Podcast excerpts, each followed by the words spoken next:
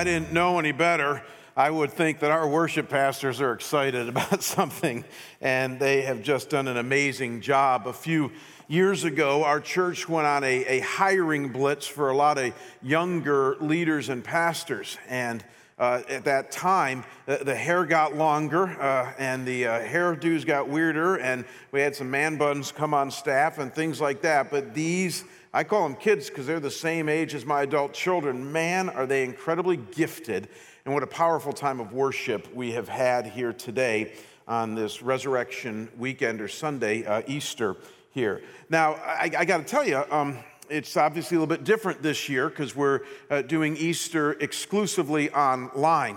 Uh, there's just a very, very small group of people here, mainly uh, those that have been a part of making the service happen. And, uh, and so it's a little bit different for us, but I, I can't thank you enough for joining us online uh, on this Easter weekend. You know, it was October of 1918, uh, about 102 years ago, that our culture here in America experienced something very similar to what we're experiencing right now. Uh, during that time, World War I had been in force for about four years. It was just about ready to be over. But as soldiers were coming back from the front, they brought this virus with them that would eventually be called the Spanish flu. And the Spanish flu was this uh, awful, awful virus that would eventually infect about a third of our country and then uh, have a death rate of about 3%. Sound familiar? And, uh, and the Spanish flu was very, very serious about 100 years ago. And here's what's important about that is that during the Spanish flu, it eventually got so bad that the entire nation shut down and went into quarantine. Every family did. They shut uh, entertainment down, they, they shut eating places down, they shut politics down. Back then, it wasn't considered an essential service, and they shut down all sports. Uh, the NFL, arguably the greatest sports franchise ever, had not even come into being yet, but it was delayed because of the Spanish flu. And even more importantly, they shut churches down back then. They needed to. Church was such the lifeblood of the community, uh, always has been, and, and it was spreading this flu so dramatically that they start, stopped holding services. And everybody stayed in their home for about four to eight weeks, and it did the effect that they were hoping for. It mitigated the spread of this disease, the Spanish flu, and eventually they got over it. As I was reading about that, and as I've thought about that, I've, I've thought, what an incredibly blessed time we live in now. This too is going to pass. Uh, but to live in a culture now, not just with all of our medical advances and, and, all of the comforts that we have today, we can call, call DoorDash or Uber Eats or whatever, get food sent right to our home. And, and, and even as we quarantine, we can come into your living room with all of our technology and celebrate Easter. I know it's not ideal, but boy, what an amazing thing God has given us to be able to do that. So, all that to say thank you for joining us here on Easter weekend. And, and hopefully, you've been encouraged so far. We're going to encourage you right now from the Bible, from God's Word. And so, I do something all the time before I ever open up God's book and, and talk about His truth. I pray. So, would you all bow with me right now and let's pray on this wonderful day? Our gracious, merciful Heavenly Father, we thank you for this time of year, for this day that we celebrate the resurrection of Jesus Christ. And Lord, if I don't miss my guess, there are all different kinds of people dialing into us right now. There's those that are just so convinced of this resurrection, and they could be like the virtual choir we had, just lifting arms and praise, just belting out the songs and so excited about Jesus and his resurrection. Then there might be those of us, Lord, who believe it but aren't really sure what difference it might make to our lives. And then, Lord, there's those of us who really don't get it and aren't really convinced that one, anything happened, and two, that it was much of a game changer. So, God, I pray that as we talk very candidly and openly about that now, that, Lord, you'd minister to us each where we're at and speak to our minds and hearts. And, uh, Lord, make, make us glad that we decided to tune in here today on this very special weekend and and, and listen and engage. And that's my prayer. Meet us, we pray now. In Jesus' name, amen. So I need to ask you have you ever asked the question, because I think I know the answer to this, what if? have you ever asked, what if?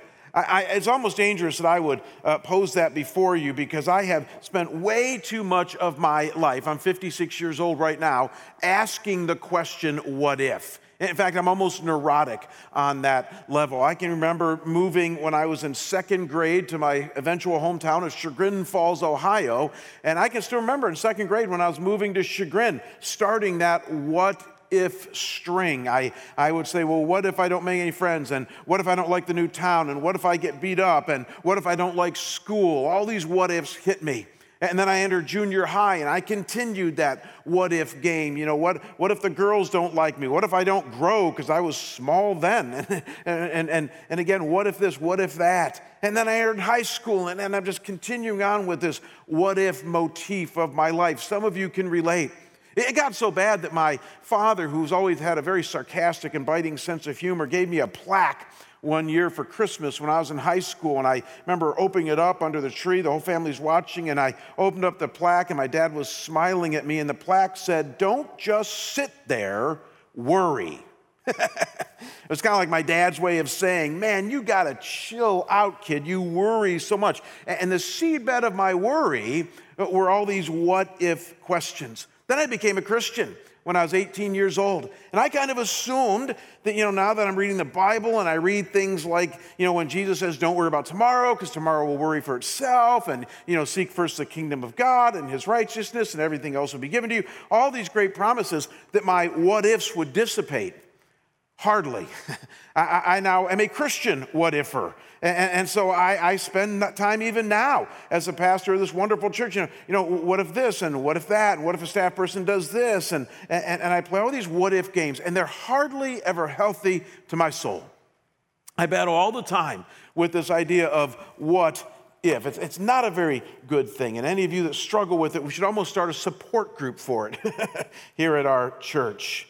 And yet, there's always a yet. And yet, sometimes, as we're going to see today, the Bible says that it's not a bad exercise to ask, What if? Did you know that?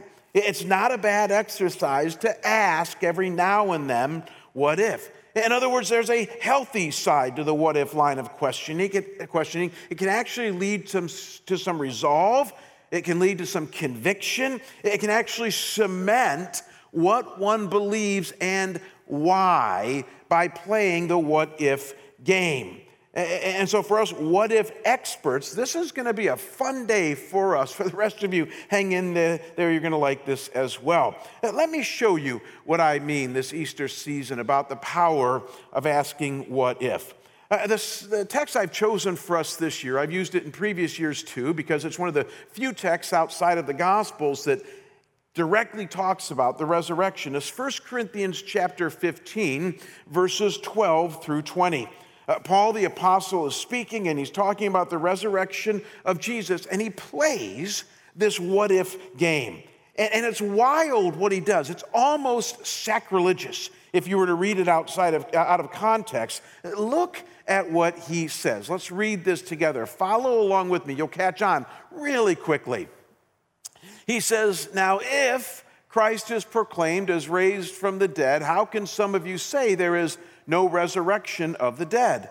But what if there's no resurrection of the dead? Then not even Christ has been raised. And what if Christ has not been raised? Then our preaching is in vain and your faith is in vain. We are even found to be misrepresenting God because we testified about God that He raised Christ, whom He did not raise, if it is true that the dead are not raised.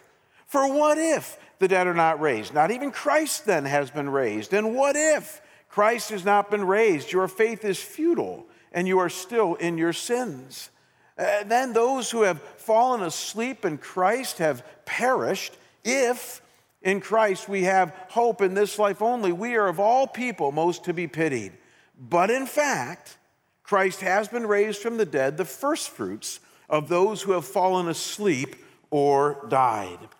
I don't know about you, folks, but I count a lot of ifs here. There's at least four implied what ifs, and then three or four other ifs thrown in for good measure. So, if there was ever a passage that loved this what if game, this is the passage for us. And obviously, Paul the Apostle, let's cement this, who was one of the most sold out, radical followers of Jesus that there ever was, is asking, what if Easter, the resurrection of Jesus, never truly occurred? He's asking, what if all of this is a sham? Eh, don't miss this. He's using the what if equation that we use so much in our lives negatively to worry. He's using it as a positive, as an actual apologetic, a defense of the faith, a defense of the gospel. Because he then answers his own fictitious question here with a few responses, a few answers to the what if Jesus never rose from the dead on Easter Sunday. And I'm going to warn you right now that the answers that he gives are hard hitting, they are biting, they pull no punches, and yet they show us the utter importance of why we must celebrate Easter each moment of each day. Three things that Paul the Apostle says here, three things he concludes would result if Jesus was not resurrected from the grave. And the first implication, if Jesus was not resurrected, you're to like this, is that you need to close your Bible. That's the first implication. You need to close your Bible. So I want you to look with me at how Paul the Apostle says this in black and white. He couldn't be more clear. Look at verse 15. He says, We are even found to be misrepresenting God because you see, we testified about God that He raised Christ whom he did not raise, if it is true that the dead are not raised. So, dial into what he's saying here. Uh, Paul is saying that he himself, as well as many other leaders in the first church back 2,000 years ago, guys like Peter and John, the 12 disciples, and many others living at that time, that they either witnessed the complete death of Jesus and then the full resurrection of Jesus, or at the very least, they saw Jesus walking around after he had been killed and put in a grave and that these same ones who were witnesses to this death and resurrection then wrote about it in numerous historical documents that were floating around, even at the time that Paul is talking about all of this, and have survived, obviously, to today in what we call the New Testament that's contained in the Bible. And so Paul is saying, we were witnesses to Jesus rising from the dead. We wrote about it. It's in this book that will become the very word of God we aren't misrepresenting this. And just so we're clear about what they wrote, just look at a few sampling passages here. 1 Corinthians 15, Paul the Apostle says, For I delivered to you of first importance what I also received, that Christ died for our sins in accordance with the scriptures, that he was buried, and that he was raised on the third day in accordance with the scriptures and that he appeared to Cephas, who was the Apostle Peter, then to the 12, the 12 disciples. He then appeared to more than 500 brothers at one time, most of whom are still alive today. You can talk to them, though some of them have died. Then he appeared to James, and then to all the apostles. Last of all, to one untimely born, he also appeared to me. John would say it more poetically. John would say it this way that which was from the beginning, which we have heard, which we have seen with our eyes, which we have looked upon and have touched with our hands concerning the word of life. That's poetic for Jesus. The life was made manifest, and we have seen it and testified to it, and we proclaim it to you the eternal life that was with the Father and now made manifest to us. That we have seen and heard, we proclaim also to you, that you may have fellowship with us. And our fellowship is with the Father and with his Son, Jesus Christ. Peter, who was always very pithy, would just say it this way Hey, we did not follow cleverly devised myths when we made known to you the power and coming of our Lord Jesus Christ, but we were eyewitnesses of his majesty. So add it all up, folks. But what Paul is saying here in our Easter passage is that from multiple credible resources, written and recorded in history, even living at the time that Paul was making the argument here, there was eyewitness testimony to this resurrection of Jesus from the dead. And the only options available, other than believing this, is to say they were lying or deceived or just plain nuts. That's the what if game Paul is playing. He's saying that they would be false witnesses, misrepresenting God. Or as Eugene Peterson would say in his paraphrase of this passage, it would all be smoke and mirrors if Jesus had actually not risen from the dead. And that's the point eh, eh, that if Jesus really didn't rise, and so everything that's recorded in this book about him rising really isn't true. Now, watch this. Then just close the book. Because you see, the atheists then are right. Dawkins and Hitchens, they are right. Historically, Bertrand Russell and Stephen Hawking are right that this is just a bunch of fairy tales in this book. They really didn't happen. It's all made up. It's about as real as the Greek system of gods with Zeus and Hermes that you read about in the Odyssey. If Jesus didn't rise from the dead, then just shut the book and stop believing all the stuff it says because it's built upon a foundation of sand. You see, as C.S. Lewis would say, the resurrection is the grandest miracle, raising somebody from the dead like God's Son, of which everything else flows. And so if you knock out that stilt, there is no book to read. Uh, but, and this is the whole point of the if exercise, if, conversely, by some chance, Jesus did rise from the dead, then you might just have a game changer on your hands. For maybe then this book has something to say that is life altering and soul enhancing in such a way that could forever change the trajectory of your very life. I've been a Christian now for just about 40 years. As many people know, I wasn't raised in church or any Christian home or anything like that, and uh, became a Christian in very late high school, just going into college. And, and I can remember my very first Bible study that I decided to lead when I was in college, that would be kind of a precursor for me to becoming a pastor. I was on this dorm floor in my freshman year of college, and it was a very secular college. I mean, you know, very, very few Christians, uh, early 1980s. And, uh, and, and, and I didn't know anything about the Bible. I mean, I, I, barely knew who wrote what and, and, you know, Old Testament, New Testament, but I really wanted to study this book. So I had a cool factor to me back then. It's gone now, but I had this cool factor back then. And so I found a couple of, uh, you know, uh, likewise jocks on my dorm floor. And one of them was a lapsed Catholic, and the other one was a lapsed Lutheran. And the third one was a lapsed, I don't know what, something, uh, but they're all lapsed. And here I am, very excited about God. I just found him for a few months now. And so I got them together and said, let's study the Bible. And they said yes. And, and so we would meet in the dorm room and study the Bible. It was like the blind leading the blind, mind you, because I didn't know anything, but we just open it and I'd read it and say, What do you guys think this says? And God was in all of that. I'll never forget one of the guys, the, uh, the, the, Catholic guy. He really was funny. He, he was a football player, a big guy, had a great sense of humor. And uh, every time I'd walk in the room, every time, I'd say, Okay, guys, it's time to study the Bible. And he'd reach back, he'd be laying on his bed, and he'd, he'd pull his Bible out, and he'd always do this. You know, it was kind of symbolizing blowing the dust off of his Bible. He thought that was so funny, as if somehow it hasn't been used in, in, in, in, weeks or months, even though we studied it last month. And he'd say, Okay, I'm ready to study the Bible. And he'd open up his Bible and we'd start reading it together.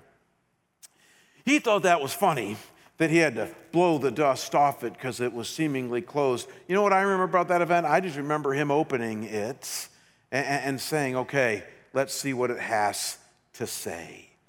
And the reason that my friend Scott was op- er, open to opening the Bible uh, was because he did believe that this resurrection thing had some merit, that, that, that, that maybe, just maybe, Jesus rose from the dead and that this book should not remain closed.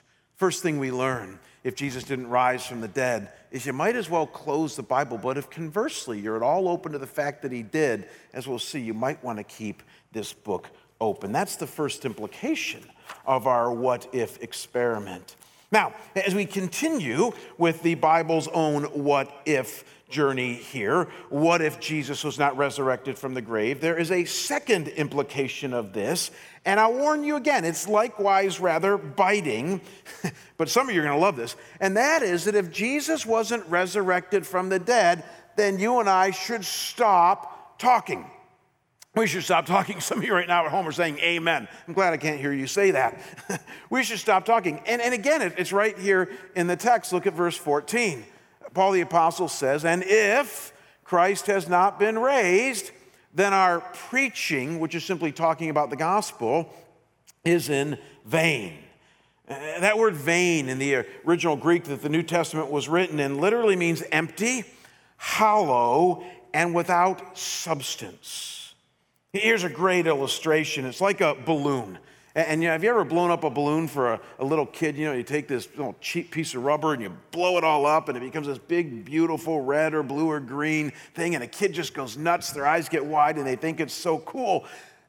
And yet, as an adult, you go, well, it's actually just a cheap piece of rubber with a bunch of empty air in it. if there is no resurrection, then our talking is like a balloon. It's got a lot of air in it, but it's just cheap. It doesn't really mean much. If there is no resurrection, what Paul is saying, then we might as well just shut up and stop talking to those around us because it's not very meaningful. And the question that I want to wrestle with just for a few minutes right now is why would this be so? I want you to think about this with me. Why is the resurrection so important? Because some people could say at this point, well, Jamie, I mean, there's lots of religious people that don't believe in a resurrection like other religions. There's lots of religious people that don't believe in a resurrection. They're just spiritual by nature. And so the resurrection's just kind of one part of religion as we know it today. And so, you know, you take that out, why should we stop talking completely about God? What's the logic behind that? That's a great question to ask. And, here's the logic according to the Bible and why this is so potent and important. As almost all of us know, Jesus came to this earth. Nobody doubts that. Do we all understand that? The History Channel understands that. Skeptics understand that. Almost everybody worth any academic uh, weight believes in a, in a historical Jesus. And when Jesus came, here's where it gets dicey he made a bunch of claims that make people kind of uneasy. Here are the things that he claimed in a nutshell. He claimed to be God in the flesh. Theologians call it the incarnation. John 8, verse 58, Jesus says, Before Abraham even existed, Abraham existed 1,500 years before the time of Jesus. Before Abraham even existed, I am, I exist. So he claimed eternal existence. He claimed to be God in the flesh. He claimed to atone and forgive our sins. In Matthew chapter 9, verse 6, uh, Jesus says, The Son of Man has authority to forgive people of their sins. And Luke 19:10, he says, I came to seek and save all the lost. So who says things like that? That was Jesus' claim. He claimed to come to bring us back to God. He claimed to be the only pathway to God. John 14, 6. He says, I am the way, the truth, and the life. No one comes to the Father but through me. And then he claimed to be the one to grant eternal life. John 3:16. Most of you know this passage. For God so loved the world that he gave his one and only son that whoever believes in him should not perish but have eternal life. This is called the gospel. It's called the good news. And it's the entire message of Jesus. It's what he claimed, and that is to simply come to bring you and me back to God to forgive us of our sin that separates us from Him, to offer us life here and now in Him, and then for all of eternity, if you place your trust and faith in Him and follow Him and His ways of love and truth.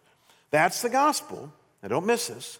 Built upon the claims of Jesus as recorded in the Bible, very personal claims that have everything to do with each one of us on planet Earth. Now, here's where it gets rich. Each and every one of these claims of Jesus, him being from God to atoning for sin, to being the pathway to God, to being the only one to grant eternal life, is predicated on Jesus doing what he said he would do. In other words, we all know that a claim, any claim, is only as good as proving the things that you're claiming are true, right? So here's a great example. I'm five foot six, about 185 pounds. I'm 56 years old. If I said to you right now, and I brought out 500 pounds of weights here right now and said, I can deadlift 500 pounds, most of you, rightly so, would not believe it. You would say, There's no way that your body at your age and your muscular features or lack thereof can deadlift 500 pounds. However, the only way we would find out is for me to try to prove it, right? And if I was to deadlift 500 pounds, it would prove me right, but if I couldn't, it would prove me wrong. We do stuff like this all the time in our world. If you make a claim, you got to be able to prove it's true. So, with this understanding, here is the proof that Jesus offered that his claims are and were true. You ready for this? It's going to blow you away. Luke chapter 9, verse 22. This is why the resurrection is so important. Jesus himself is speaking, and he said this The Son of Man, meaning himself, must suffer many things and be rejected by the elders and the chief priests and the scribes, and here it is, and be killed, and on the third day be raised. If you've ever wondered why we celebrate what we're doing this time of year with Good Friday when Jesus was killed, and then Easter when he was risen from the dead, it's because that's the claim he made as proof of who he is and his claims being true. They were all pinned on a resurrection. They were all pinned on his resurrection as proof that God was and is truly in him and with him. This would prove his claims valid. They would show his victory over death. And so maybe now you can see Uh, why Paul's logic is so strong. If Jesus was not raised, now it will make sense to you, then our preaching, this all talk about the gospel, is in vain. Picture that balloon. It's empty, it's hollow, it's cheap, it's not very meaningful. If Jesus was not resurrected from the grave, then all Christians should just shut up, stop talking so big about knowing God and eternal life and victory over sin and all the things that we talk about. And though there are some that would love for us to stop talking about all those things because it bothers them, as we're going to see in just a second, it's not going to happen because we're just playing a game here. We're playing a what if game in order to see just how important this resurrection is. So, if the resurrection did not happen, we might as well just shut this book and read some Jack Higgins novel. if the resurrection didn't happen, we might as well just stop talking because we wouldn't have much to say. And then, before we end on a very positive note, notice with me a third and final implication of a no resurrection scenario. And this is the crux of it all. And this is going to make some of you laugh and smile, and it should, because it's so insane, but it's so real. And that is that if Jesus didn't rise from the dead, you should just become a hedonist. Just become a hedonist. And some of you are saying, what's a hedonist? A hedonist is somebody who simply lives for the love of pleasure. I know it's hard to picture somebody in America living just for the love of pleasure, but just go with me for it, with me for it a second. Uh, it just means somebody who lives for the next thing and the next vacation, the next spot of money, uh, the next meal. It just lives to, to scintillate their senses. A hedonist. It's just somebody who lives for pleasure. And, and here's the logic behind this one it's very revealing.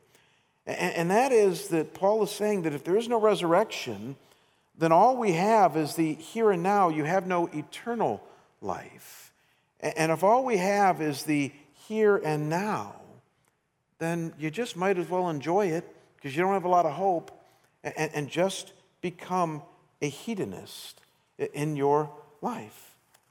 I, I want you to look with me at how he says this. We're going to go to the scripture slide now, guys. I want you to go to 1 Corinthians chapter 5, verses 17 through 19. Look at what he says. He says, And if Christ has not been raised, your faith is futile, and you're still in your sins. Then those who have fallen asleep in Christ have perished. If in Christ we have hope in this life only, we are of all people to be most pitied. Focus on that last phrase there because it says it all. If in Christ we have hope in this life only, if Jesus wasn't raised, which means there is no heaven, there's no forgiveness of sins, because again, all of his claims are now debunked, which means all we really have is the here and now. If that's all you have, then we're of most people to be pitied because we're claiming uh, to do all the things that we do because someday we're going to get a heavenly reward. Someday it's all going to be worth it. Someday we're going to have a much better life than this. But if Jesus wasn't raised from the dead, then this is all there is.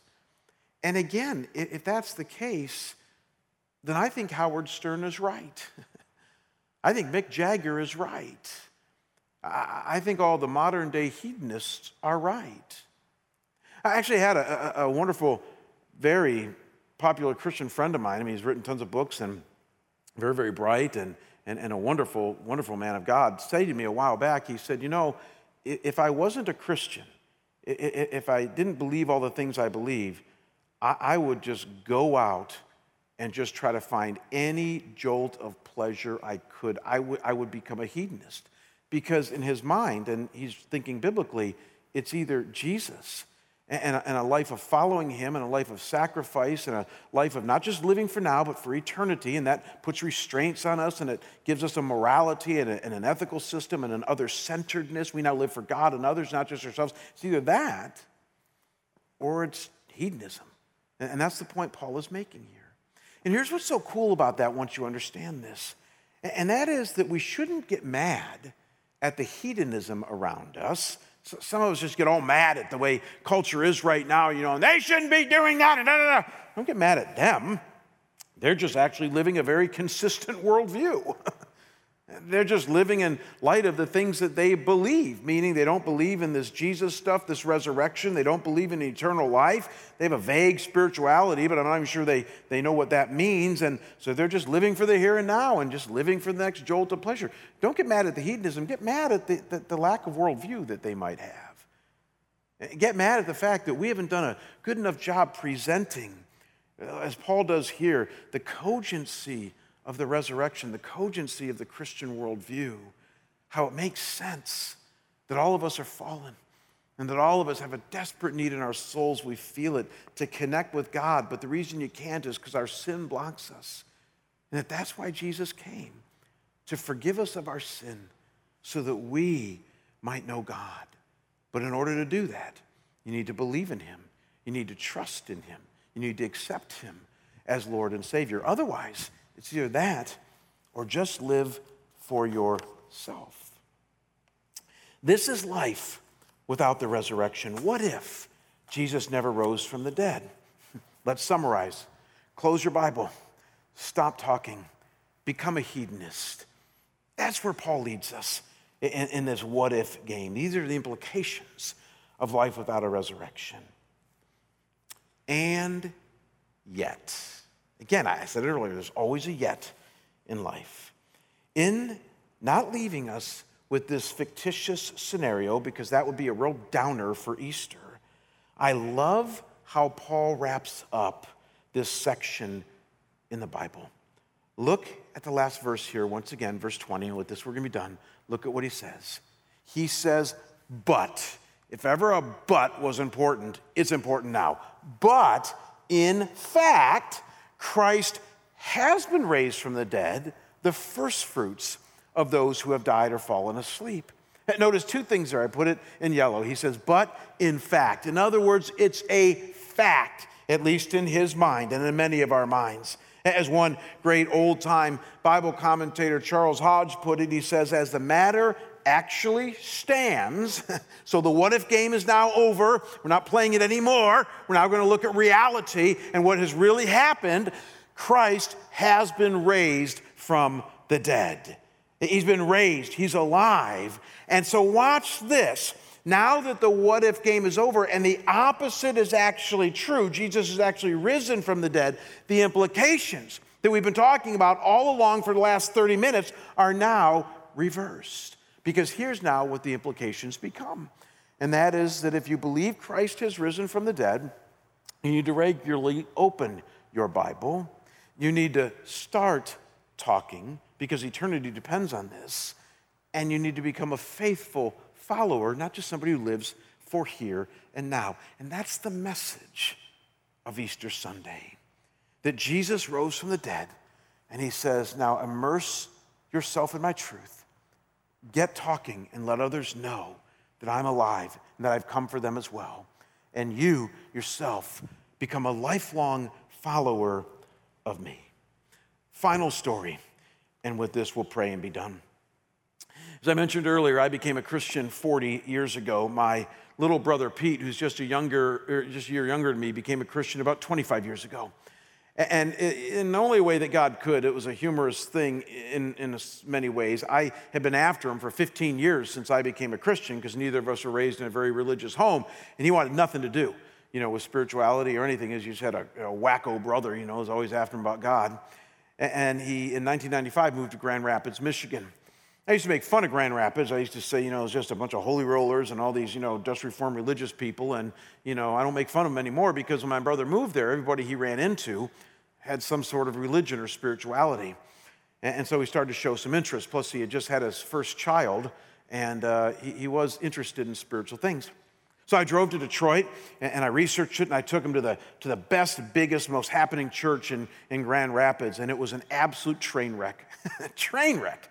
Uh, this church had gotten a little bit too big for their britches and, and, and, tried to run things really tight, but they really didn't know how to reach the next generation, my brother's generation. And so, you know, we, we got in there and we, we brought the kid in, and, and the nursery was a shambles. And my, my brother looked at me and said, I'm putting my kid in that nursery. And so we said, well, we can go into the worship service. And they actually stopped us from coming into the worship service and said, we don't allow children in the worship service. Well, that didn't go well with my brother. So they, they put us be, behind in this section, behind this plexiglass, you know, and said you can watch the service from there. Well, by then my, my brother was completely sullied all of this. We got in the parking lot, and I said, Well, I can find you another church. And he said, I'll, I'll handle it from here, thank you. And I went back to Detroit with my tail between my legs.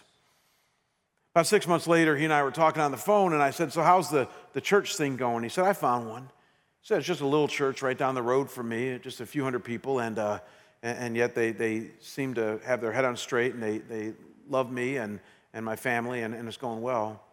By the way, this little church would eventually become a huge church. Back then, it was a very small church. And I said, Well, how, how's the search going? And I'll never forget what he said to me next. It has everything to do with Easter. He said, Jamie, did you know? And then he mentioned one of our friends from way back that so and so doesn't believe in the resurrection of Jesus. Just kind of out of nowhere, he asked that. You know, did you know so and so don't believe in the resurrection of Jesus? And I said, Well, yeah, I, I, I did know that. I said, The bigger question is, do you believe in the resurrection of Jesus? And he said to me, Well, after investigating this, I, I believe I do. I knew at that point that my brother's life was going to change. That after a, an honest look at what the Bible says and and putting his heart and mind into it, that, that if he was convinced that Jesus rose from the dead, that things were going to start to flow from there. Spiritual sparks could not help but start to fly. And what I've seen in my brother over the last 25 years is exactly what we talked about today. My, my brother, who has a very different, temperament from me, he'll never be a preacher or anything like that. Uh, first thing he started to do is he started to open his Bible. Because you see, Jesus rose from the dead, so let's open this book and find out more. And He started reading a bunch of other books on Christianity and, and starting to cement his faith, all because Jesus rose from the dead. And then he started to talk. Again, he's not like me. He's much more nice than me and all these things my wife tells me. And he, he's just a wonderful guy. He started to get involved in the children's ministry at his church, and he, and he started to, to teach and tell the story time to the kids at, at his church. He started talking to other people uh, uh about this Jesus. And, and again, he's such a non threatening personality. It was just a wonderful thing to see him do that. And then, as you can imagine, over the years, he's become a faithful follower of Jesus. All because of this resurrection. Here's my point, with this, we're done.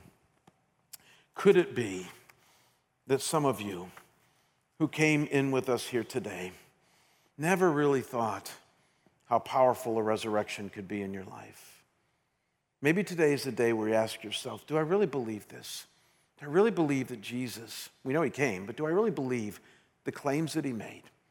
To be God come in the flesh, to be the forgiver of my sin, eh, to be the only way to the Father, to be the one to give me eternal life. Do we believe those claims? And if we do, do we believe it's because he really did rise from the dead? If you don't believe that, then close your Bible, stop talking, and uh, just get on with your life. But if you are at all open to that, like my brother was 25 years ago, like I was 40 years ago, then maybe it's time to open your Bible. Maybe it's time to start talking a bit more, asking questions, interacting. Maybe it's time to become a follower of Him. Some of you are ready to do that today. As C.S. Lewis once said, God is surprising you with joy right now in this moment. And so, what I'd love to do before our pastor comes up to close this is I would love to pray with you right now that you might receive Christ, cement your faith in Him and His resurrection, and start your journey today. Why don't you bow with me and let's pray? Father God, we live in very tenuous times right now, to say the least. People are shut in, there's a lot of fear, uh, there's a lot of unknown, uh, Lord, but at the same time, we also see you doing a lot of things that we didn't see coming. Many churches across America today are doubling their attendance as people are sick of watching Hulu and Netflix and binge watching shows and say, might as well watch church. And Lord, there might be some even here today who've joined us that came here just because they wanted to observe Easter. And they realized that Easter is much more than an observance, it's an interaction with a risen Savior who has a name, Jesus, who rose from the dead. And that, that, that, that resurrection changes everything. That resurrection means we open our Bibles, it means we start talking and interacting. It means that we can become a faithful follower of you and not just live for ourselves. And so, Lord, there are some who are with us here today that are ready to pray to receive you. And right where they sit, they pray this Oh, God, thank you. Thank you that you sent your son. Thank you that he died for my sins. Thank you that he rose on the third day, the day we're celebrating right now. I receive him as my Lord and as my Savior. I invite him to become the leader of my life, the one who I can now follow for the rest of my life. And Lord, I believe that you rose from the dead. I will now open your book. I will start talking, and I will become a faithful follower. Thank you that you received me into your fold. And Lord, we pray these things in Jesus' name. Amen.